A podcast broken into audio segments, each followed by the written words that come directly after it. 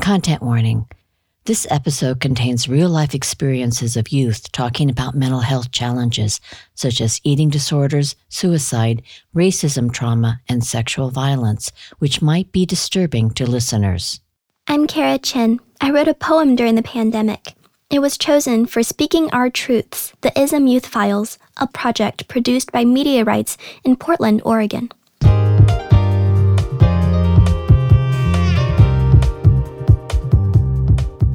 Many youth faced mental health challenges during the COVID 19 pandemic. This was a milestone during crucial years in a youth's life and will be remembered for a long time. MediaRites created the ISM Youth Files and sent out a request for creative writing to BIPOC youth and youth with disabilities who were disproportionately affected by COVID 19. Youth ages 10 to 21 sent us their writings talking about their experiences as a generation forever changed. 20 young people around the country and one from India were chosen for the book Speaking Our Truths, and all were interviewed for this program. I am Cara Chen, 17, attending Lakeridge High School in Lake Oswego, Oregon, and I am one of the writers for the ISM Youth Files. I wrote this poem when my family was in social isolation during the pandemic.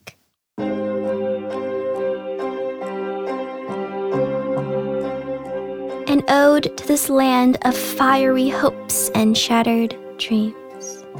Homesickness, longing for a place you aren't sure exists. I'm home, I say to myself, in this box of a room with its lilac walls, the exact shade I picked out when I was six. I'm home amid the tangle of cobwebs clinging to the fan stubbornly with the strength foreign to me. Or maybe not because sometimes I hurt so much I think I must be both the strongest and the weakest person in the world. I'm home in a library that smells like old chips and mildewed carpets, amber crystalled light slanting in from the windows, and a skylight never cracked open. Those shelves, endless to a child, seem to shuffle closer as I grow. Or maybe it's just my hopeless imagination. I'm home, I say, to a house too empty for my soul, a house that, if given the chance, would swallow me up, teeth and hair and all, until there was nothing of me left for myself. Maybe this is home, I say, my words echoing tinted lilac and suffused with spider silk.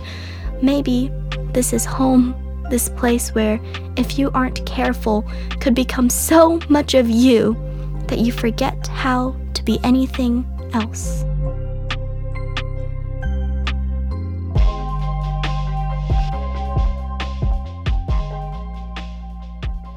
My family moved from Georgia to Oregon in the summer of 2020. In Georgia, we faced daily microaggressions. At the start of COVID, everyone was calling it the Kung flu because Trump had called it that. It just wore you down. So I wrote a lot. I wrote homesickness because being at home was making me emotionally sick.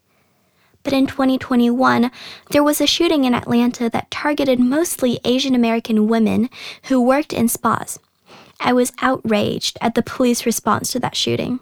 To me, it was an example of why we needed to pass hate crime legislation and put restrictions for access to guns.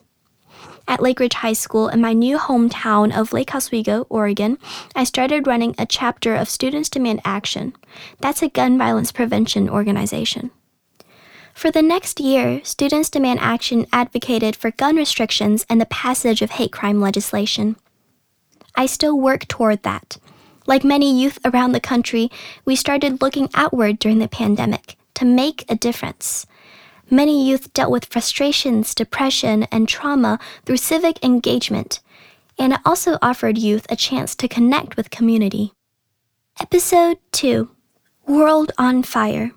Here are some of the writers of the ISM Youth Files. I'm Isabella Santana. I'm 18 years old and I live in Torrance, California. I'm DeAndre Avant. I'm from Boston, Massachusetts. I'm Adrija Jana and I'm from India. My name is Jenell Theobald. I am 15 years old and I am an incoming sophomore at the International School of Beaverton.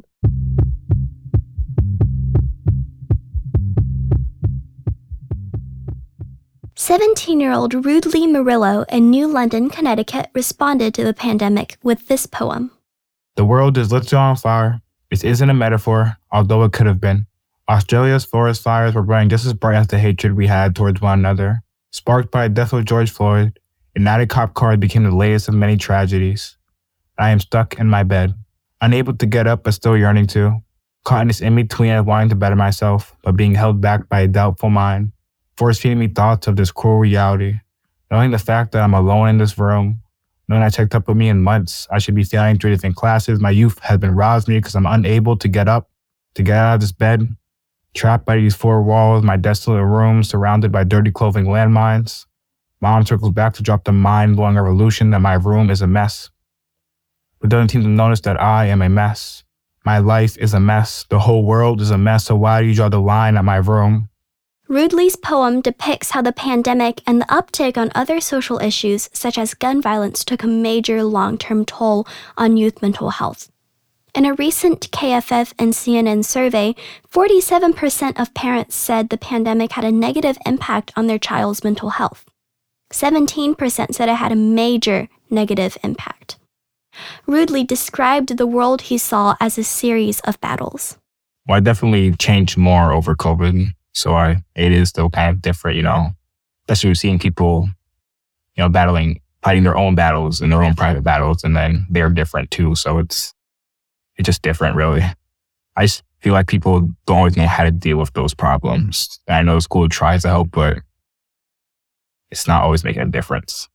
Community engagement was a way for youth to change their lives by looking to the outside world. Young people started with their hometowns and cities. Uh, no city is perfect, but Torrance definitely has a very dark history. Something happens in our community, we all come together and talk about it. Isabella Santana became critical of the police when there was a shooting in her city of Torrance, California. In like 2018, a black man was shot and killed by police called Christopher DeAndre Mitchell. And to this day, there has been no justice for him. And I think that's a big reflection of Torrance's social views and how they handle the BIPOC community. And it's unfortunate because Torrance, I think, could be a really great and accepting environment, except there's just a lot of people and people in power, unfortunately, who do not believe in equality for all the races. And they put these policies that only hurt minority communities Another example this is the police force. LA Times actually, I think in roughly March, they released an expose on Torrance PD that revealed racist, homophobic, anti Semitic, misogynistic, all these really horrible text messages by Torrance PD, and basically no action was taken. For teens like Isabella, this fueled a desire to seek equity and to right what she saw as wrong. Those officers received no consequences for their action. And that makes me angry because, like I said, I do believe that Torrance is a great place. It's a safe city. I would say it's a pretty well knit community, but there's a lot of things that lurk underneath the cracks that people don't talk about. And I firmly believe that we need to start talking about it and start changing it, especially with the way our country's going right now. I don't think it's going to get any better for minority communities. Isabella joined other young activists to protest and to let their voices be heard. Our youth is very vocal, very firm with their beliefs. They are the ones. I didn't know about any of these things that I mentioned, and I only learned through it. I only learned about it through my friends or through social media. So they're very vocal and they advocate, you know, when the Black Lives Matter movement was happening, they took to the streets, uh, or it's still happening, but when it was in like very strong, they took to the streets, they were protesting. A lot of our a lot of kids that I know are in youth government and trying to make change in Torrance. So I'm I'm really hopeful for the future of my city. Torrance has always been my home. I've lived here my whole life. However, I need it needs to change, and I'm hopeful that I can be part of that change.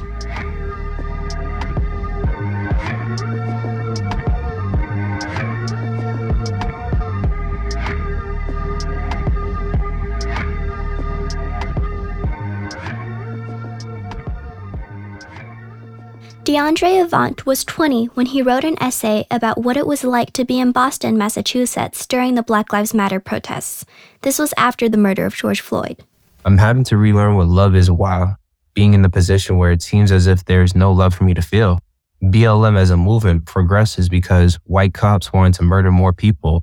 Living in downtown Boston from January to July, I had to walk past military weapons controlled by privileged white men assigned to murder anyone in the vision of Trump. I watched people from the third floor of the building run away in fear from police all over Massachusetts in parts no one has even heard from. The next morning, the store windows were broken into, graffiti everywhere, people in stock over the destruction that was supposed to be a peaceful movement. Then I had to get tested the next morning because of my concern I still might get the virus. It was the later half of 2020 when things finally started to get better for my life. This pandemic has given me a lot of time to reflect on past wrongs from high school and everything within the years I was in high school, thinking of better ways to live the dreams I never lost sight of, but had to pursue a little later than I had planned. DeAndre's plans changed dramatically before the lockdown. He and his mom had a verbal fight when tensions ran high. The fight was starting to escalate when a police officer intervened. It was a brief altercation between me and my mom. I got arrested for an assault and battery charge, but I didn't assault my mother. I had my hands on her because she was hitting me, and I was trying to grab her hands to get them off me. And I ended up squeezing her wrist and her thumb. So when the police seen her thumb messed up, that's when they charged me with assault and battery. Plus, police around here, at least, they typically arrest someone when they're given a description of what the person looks like. And if a lady specifically says, this person hit me, regardless of whether they did or not, they typically arrest you and they contain you for six hours after processing. This arrest was a wake up call for DeAndre. It could have taken a tragic turn for him as a black and Asian young adult, but the officer helped him find a program at Bridge Over Troubled Water. That nonprofit organization works to transform the lives of at risk youth. They gave DeAndre shelter, a job, and effective ways to make personal changes. Mental health therapy was also a requirement. This program turned his life around. I would honestly say the way I thought about life and the way I thought about certain movements.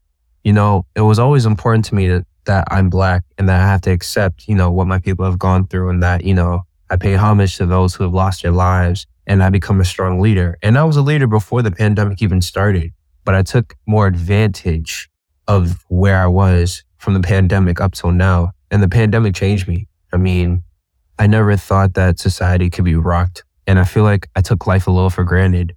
And I feel like after seeing what I've seen, that I need to change the person that I was and turn myself around. DeAndre Avant still works at Bridge Over Troubled Water in Boston. When we come back, we'll hear from another side of the world, in India.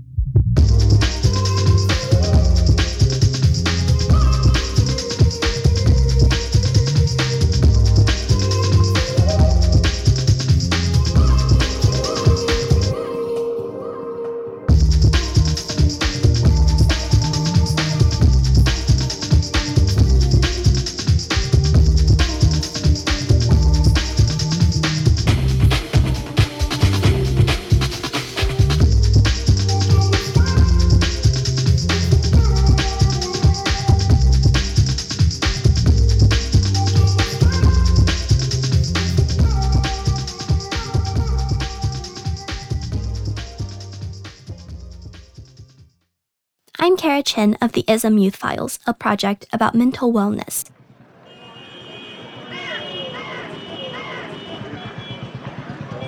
We're listening to sounds of an evening stroll in India. Kolkata is the capital of West Bengal in India. It was founded as an East India Company trading post until India got independence from British rule in 1911. Kolkata now has a population close to 15 million people. MediaRites received an essay from one youth, Adrija Jana, who was struggling with life and death in Kolkata. She responded to the pandemic by becoming a community volunteer. In all this time, I could not possibly ignore what was happening in the outside world. With more than 300,000 COVID cases in India per day, no number of helping hands could be too many. So I volunteered as a support person and helped hundreds of patients find hospital beds, oxygen cylinders, blood supply, food home delivery, and place newly orphaned children or children with parents hospitalized in temporary child care centers. Adrija Jana was 17 when she sent her essay to us about how COVID was affecting her extended family. In the daytime, I managed the household, my studies, and took care of the family. And at night, when everyone was asleep, I took night shifts to help the COVID victims. Then in April, my grandmother was recognized with kidney failure and needed even more extensive care and a stricter diet. I handle everything in accord in addition to the organizations I worked with and working as the student secretary of my school student council. My days often began at 5 a.m. and sometimes ended at 3:30 a.m. Throughout this period, I kept feeling like I would fall into depression. I felt stress, yes, and extremely anxious too. But not for a single moment did I feel like I wanted to do something very drastic. Later, I realized that it was because I did not have the time or even the mindset for it. I knew that I was bottling up a lot in my heart and that I did need to cry. But even if I found two minutes to myself, tears would not flow. I was emotionally dead and working on autopilot.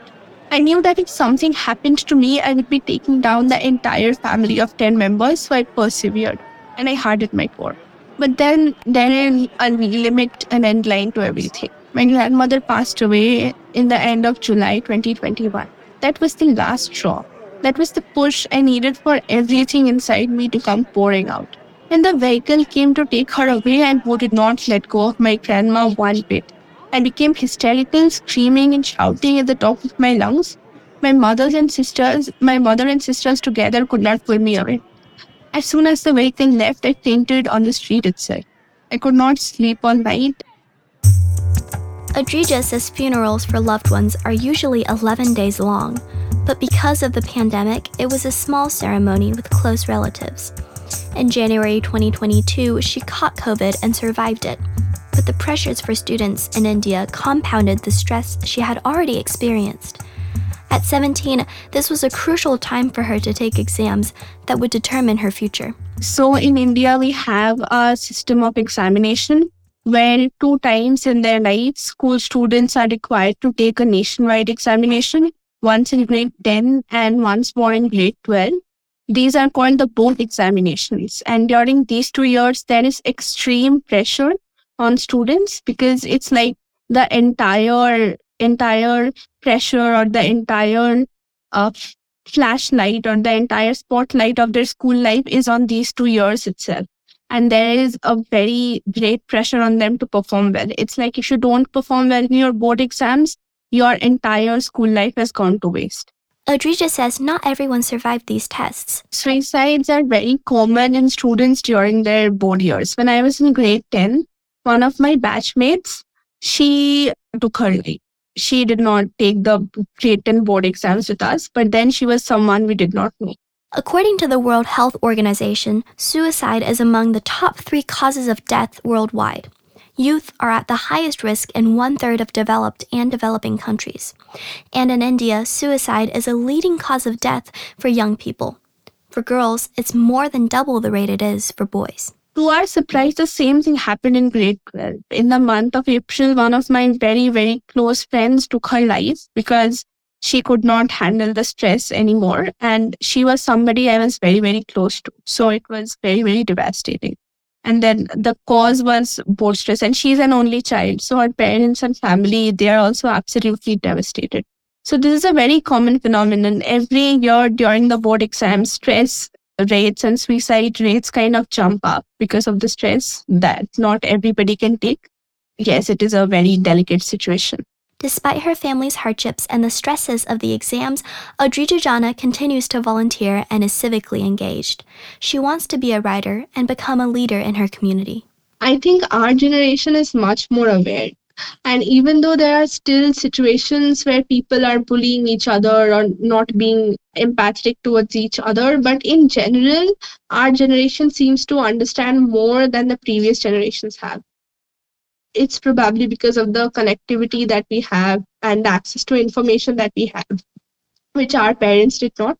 So I think if we can keep developing in this way, if we can inculcate these values in the generations that come after us or from a very young age from the school level itself, I think the future can be better than the situation is right now. At least then people won't feel pressure to keep everything inside themselves just because of the fear of being called crazy. So I believe if it is a if and but situation, it always is with our generation. If we can keep developing in a good way in the right direction, then yes, we can have a better future.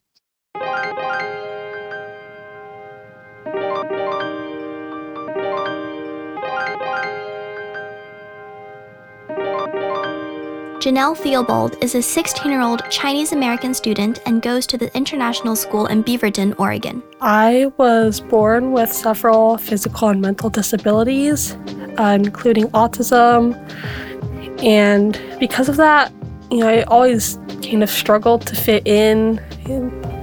I experienced depression, but actually, I'm think I'm one of the lucky ones because I was helped by a lot of people, therapists and counselors. Jenell wrote her essay about the added challenges for people with disabilities to get mental health resources. This was inspired from a personal experience of feeling marginalized at a young age. So there were uh, signs from when I was young, like I have a language processing delay. So, you know, in preschool, when my teachers asked me a question, they wouldn't be able to get an answer out of me until after they had gone to someone else and then come back to me. And I also have like a low muscle tone and a congenital eye disease. As Jenell looked for therapy resources, she learned about two groups of people who were erased from history in Portland, Oregon. The Lone Fir Cemetery is one of the oldest cemeteries in the city Jenell learned that its Block 14 section had a shameful past. She wrote about this in her essay. Two groups of people are sheltered beneath the lot. The first group buried here is over 200 patients at the Oregon Hospital for the Insane, the first mental hospital in the state. Known for his humanity, the owner, Dr. Hawthorne, paid out of his own pocket for hundreds of burials, not only those with mental illness, but also those whose families were absent or were living in poverty, physically disabled, or displayed behavior not accepted by society.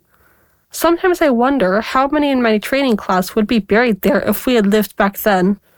The second group is Chinese workers who built much of the infrastructure in our area, often underpaid and in dangerous working conditions, resulting in many deaths. They were buried in Block 14 temporarily until their bodies could be shipped back to their home villages in China. Yet for many, especially women and children, Block 14 became their permanent resting place. Over time, the gravestones were destroyed and their stories were forgotten, as if their existence had no importance to the people who used the infrastructure these Chinese gave their lives to build. The city intended to sell the land of Block 14 for development, but multiple groups raised concerns, especially after human remains were discovered in 2005. Jenell Theobald wanted recognition for early Chinese immigrants who came to America as laborers or small business owners. They were buried in graves without markers in a segregated part of the cemetery. She also wanted people with disabilities to be recognized, as well as those with mental illness who were once residents of what was called the Oregon Hospital for the Insane. The city intended to sell the land of Block 14 for development, but multiple groups raised concerns, especially after human remains were discovered in 2005. Although plans were drawn up for a cultural heritage garden that would honor both groups in the 90s, the projects lacked the necessary funding to continue. Then, in 2019, Oregon Metro passed a Parks and Nature bond that would prioritize projects that promoted diversity. However, for a long time, the garden was not part of the discussion list, so the Lone Fir Cemetery Foundation reached out. During lockdown, Jenell decided to take action by putting a marker in honor of the two groups buried at Lone Fir Cemetery. She started a letter writing campaign. I was the first one to answer the call, I wrote a sample letter to Metro and sent it to some social groups I'm in. Because of this, 25 other students also wrote their own letters. The letter campaign eventually led to Oregon Metro allocating $4 million to the project. There will always be groups of people that have it worse, but the world is getting better every day, thanks to the people who keep bending the arc of the moral universe towards justice. Although our country has become more and more inclusive, we all understand that there is no such thing as an ideal world. There will always be people who struggle with mental health. There will always be groups of people that have it worse. But the world is getting better every day, thanks to the people who keep bending the arc of the moral universe towards justice. Jenell Theobald also remains vigilant in calling out bias against people with disabilities. Nowadays, people are generally very understanding and accepting of those with physical disabilities. Yet, many don't realize that mental illnesses are just as disabling as physical disabilities. Around 10 years ago, the city I live in had a committee that served people with disabilities, but it only served those with physical disabilities. Thinking that they had fulfilled all the ADA requirements, they eventually fell apart. This means that for a long time, we didn't have any committee to serve people with disabilities. Recently, I successfully lobbied my city to create the ADA Technical Advisory Committee, on whose board I now serve. I know I will do my part to help spread awareness and continue to fight for those that are marginalized or left behind. Spreading awareness and continuing the fight. That's what many youth are doing just as I will continue to advocate for legislation to prevent people convicted of hate crimes to own guns. And I will keep on writing creatively anytime I feel overwhelmed. Writing can free you. I know it helped me and the writers in the ISM Youth Files. A recent paper by the How Kids Learn Foundation laid out the benefits of civic engagement and activism for youth. It helps them make friends and promotes self confidence. It also helps heal trauma, combat depression, and provides a sanctuary. Youth activism can prepare us for leadership roles while serving others and communities. And it fuels passion and purpose. On the next episode, tune in for added challenges when we hear from youth about what challenged them physically and emotionally during and after the pandemic. This is the ISM Youth Files. For more info about this project and the book Speaking Our Truths, visit MediaRites.org. I'm Cara Chen.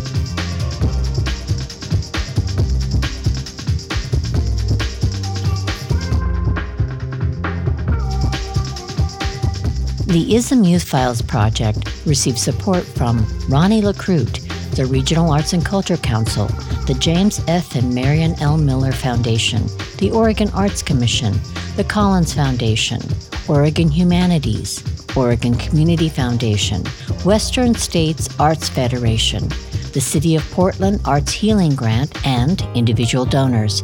Special thanks to our partner, Oregon Children's Theater, who co created a mental health toolkit for this project. Get a free download of the toolkit or more info on the Speaking in Our Truths book at mediarites.org. M E D I A R I T E S dot org. Order your copy of the Speaking Our Truths book at Amazon or request it at your library or school. Music for this show was composed and performed by Tomo Singh. Hear his music on all platforms. The ISM Files project was produced by Dmae Lo Roberts with Amanda Anderson and Samson Siarath. Literary Works editor was Sandra DeHelen. Our mental health consultant is Dr. Eleanor Heel Kashababara. Our engineer was Clark Salisbury, who provides additional music. This is a Rights production.